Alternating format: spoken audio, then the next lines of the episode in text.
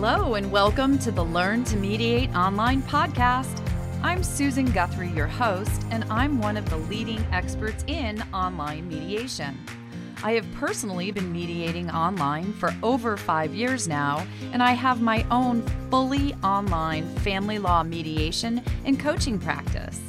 Two years ago, after so many of my colleagues reached out wanting to know how I was doing it, I created the Learn to Mediate online training program. And to date, I have personally trained thousands of mediators in how to successfully conduct their mediations through an online platform.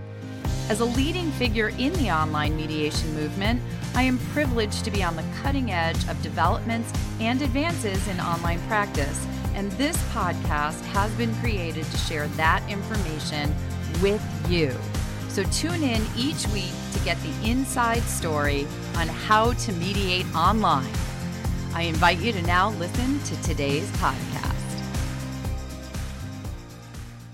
Hello, and welcome to today's podcast.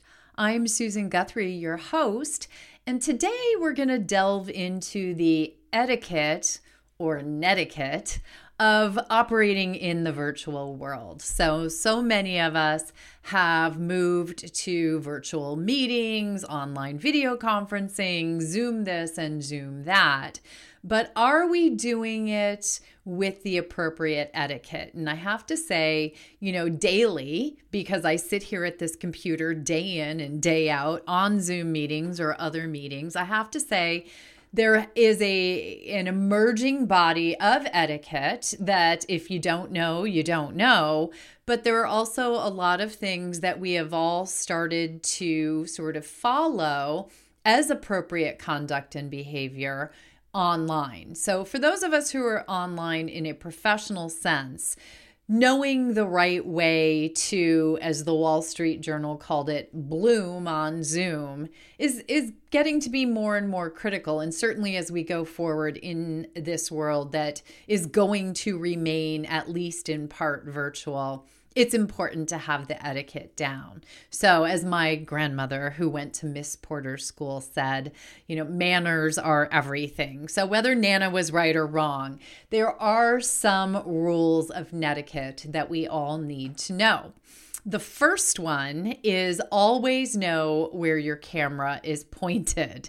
Now, let me tell you, that may seem super simple because usually you're seeing yourself when you're looking into the camera um, or onto the screen, right? You see your thumbnail, but some people turn that off because they find it distracting to look at themselves, and other people don't pay attention or in a large meeting where there are a lot of thumbnails um, they just don't look at themselves that often. And in fact, yesterday I was in a meeting with a large number of people and I looked at at one person's thumbnail and somehow their camera had gotten pointed down and it was just in their lap.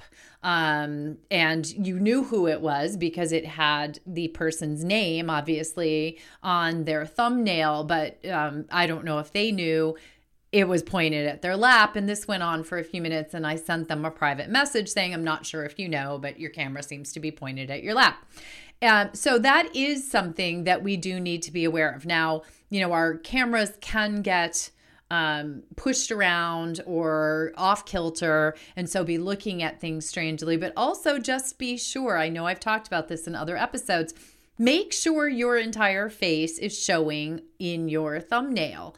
Um, I still daily sign on to meetings or go to conferences where I am looking at people. You know, I'm going to do it for those who are watching the video where I'm only seeing them from the nose up, which frankly, I, you know, I'd like to know a little bit more about you um, or who seem to enjoy the up the nose, I'm doing this as well, um, view, which I've spent a meeting the other day just spending the whole meeting looking up someone's nostrils.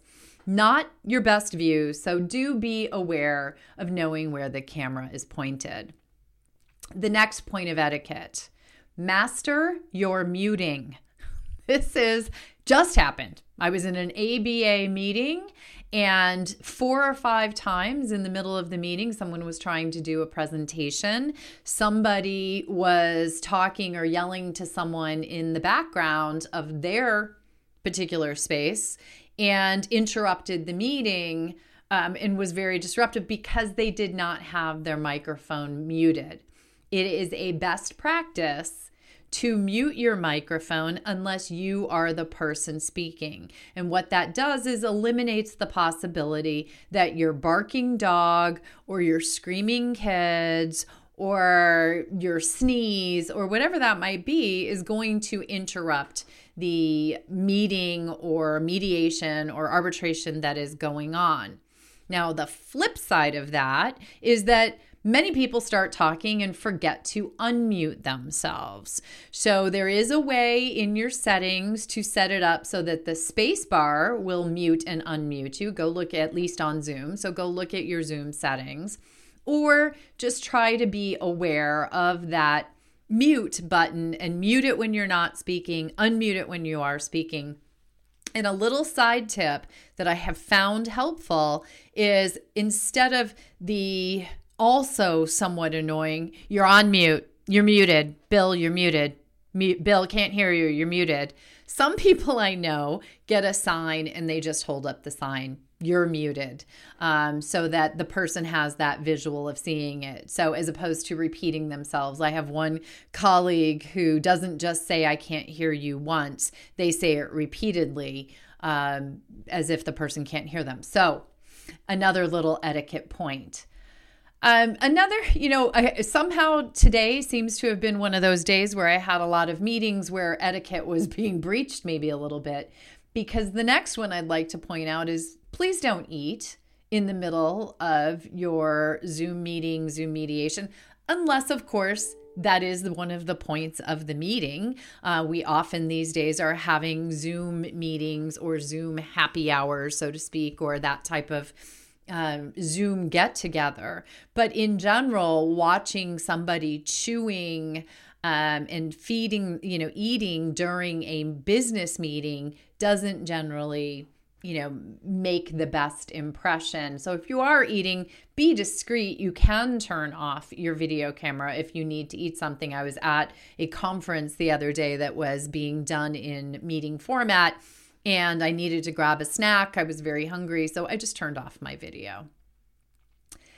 Another one that I think is important is the multitasking because this is like one of the positives of being in an online atmosphere, but it also can be a downside because how many times have you looked up at somebody or been trying to talk to someone and they are looking over to the side and you can tell they're doing something or they're looking down like this and they're clearly um, they're clearly, you know, working on their phone or doing something, and they should be um, paying attention to what's happening. So if you are multitasking, be discreet about it. Be, don't be rude about that. And if you need to be doing something else, let the people know, you know what, I just need to get this email. Or Something else that sometimes people will take as multitasking, and it's actually because maybe you're working off more than one computer screen or device. That's something that, as we've moved into the virtual world, many of us are going to work off two or three different screens. So sometimes in a mediation, I'm turning to the right, but that's because I'm pulling up the documents there or I'm taking notes on my iPad. A really good idea to be, you know, to get your netiquette in shape is to say, you know what, I'm going to turn to my left screen here because I'm I'm actually going to pull up that document or in the beginning of your mediation say i just want everyone to be aware i'm working off of three different screens. So if you see me looking to my right or to my left it's not that i'm not paying attention it's that i'm uh, pulling up documents on another screen or something of that nature. Very helpful for letting people know that you are hearing them and are paying attention now, a few of the, you know, technical aspects that I would call the netiquette um, would also be setting some boundaries around how long you're going to spend in the different caucus sessions. Now, this is specific to us as mediators, but if you're going into breakout rooms with a group, this is something that I always highlight for people because it's never a good idea to pe- leave people unattended, even if you were in person, leaving them unattended in a breakout room for a, or a conference room. Well, you're off in another room for an extended period of time can be uncomfortable for them. But in the in the in-person world, they know you're right down the hall. But when you are in a virtual setting, they don't know that you're right down the hall. And now you're going to get into this situation where people may think something's happened to you. Has something happened to the online platform? Did the Zoom stop working? Is my, uh, you know, they don't have a way to contact you unless they can um, text you on your phone or send you an email.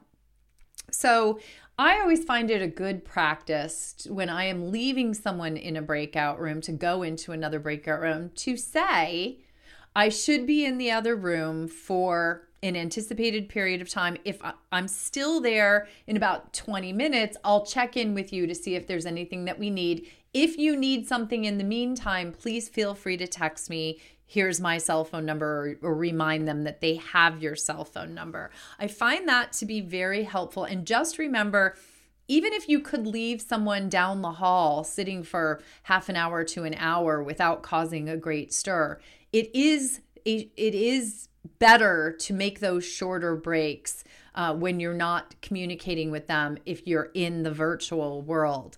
Everything time just gets speeded up to a certain degree in that virtual world. And so I try not to leave anyone sitting alone for more than 20 minutes or so. I find that to be a best practice. And it may be that you want to tell them to take a break, or if you're going to leave them in a breakout room and you think it's going to be an extended period of time, sometimes I'll say, you know what? Why don't you just mute your camera and your video and I'll text you when I'm ready to come back because we expect it to be an extended period of time. So that's something that I think people need to keep in the back of their minds, particularly if you are the dispute resolution professional. Now, another thing that I think is important for us all to remember is that background.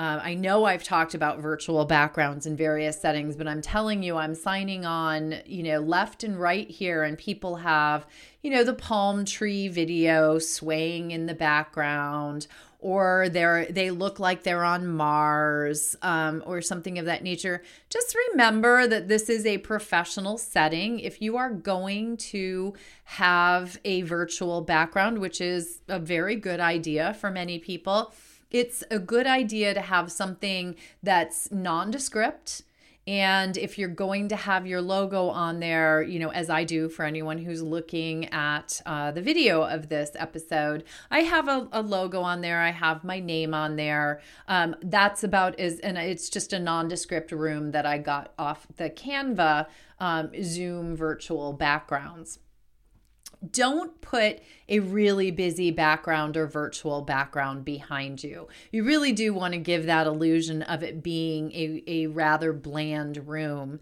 because you don't want people trying to see what's on the shelves back there, wondering what it is you're reading today, or have it be super distracting. And you do also want it to have that professional feeling to it. And then finally, the last thing I want to say on etiquette or etiquette is around the name tag that you have on your um, Zoom thumbnail uh, or whatever platform you're using. Please make sure that you put on there your name. Uh, many of people are logging on from various different devices. I had one person who attended one of my my trainings who every time she signed on was Galaxy 9. Um, it is very easy for you to change your name by hitting the three dots up in the upper right hand corner of your thumbnail and renaming yourself. And it's courtesy to do that. Or if you don't know how, you might let the uh, mediator or the host of the meeting know that you need a little help with that or ask them if they can do it for you the other thing for the mediators or professionals in the room is I also like to use the name tags just to make sure everybody has the right name. But if you have a multi party matter going on where you have a lot of different people who are related in interests for some reason, you can put a little note in their name tag um, plaintiff, plaintiff's counsel, plaintiff's expert, pla- you know, put that type of little extra note or P's expert um, something that gives you a quick reference so that you can keep everyone straight because it can get very confusing. But you want to let people that know that you're doing it and that you're why you're doing it that you know in the flurry of having so many thumbnails on screen you're doing this as an added security measure to make sure that everybody is easily identified and quickly identifiable i really find probably one of the most important etiquette issues, and maybe we'll close with this, but one of the most important etiquette tips, I will say, when you are operating in a virtual world is remembering that since you are really, for the most part, visible from the shoulders up, you should be a little more descriptive in what you're doing, explaining things to people, what's happening. So if there are loud noises going on, make sure you just say to people, I'm sorry if it appeared I was distracted. I heard some sirens going by outside or if you are doing what I said earlier, turning to the left or to the right, um, let people know why you are doing that right at the moment. Or if I'm checking my phone, don't um, I don't want you to think I'm not paying attention. I'm checking my phone because I'm waiting for a text message from defendant's counsel who was not able to join the meeting earlier anything like that is by far a better way to go than to let people think you're distracted, not paying attention to them, and that they are not getting the best of you, the best parts of you. Um, final tip I, I know I said that was the last tip, but final tip look into your camera when you are talking to people. When you look down at yourself or look at the thumbnail over here of the person, if for anyone who's watching this, I'm looking at the thumbnail over on the side, I'm looking at myself. It does not look like I am looking at the person if now I'm looking at my camera. And so when you look directly at your camera, that's how you make eye contact. And eye contact is one of the most effective ways to immediately create rapport and to exhibit your netiquette. So thank you for joining me this week, and I'll see you next week for the Learn to Mediate Online podcast.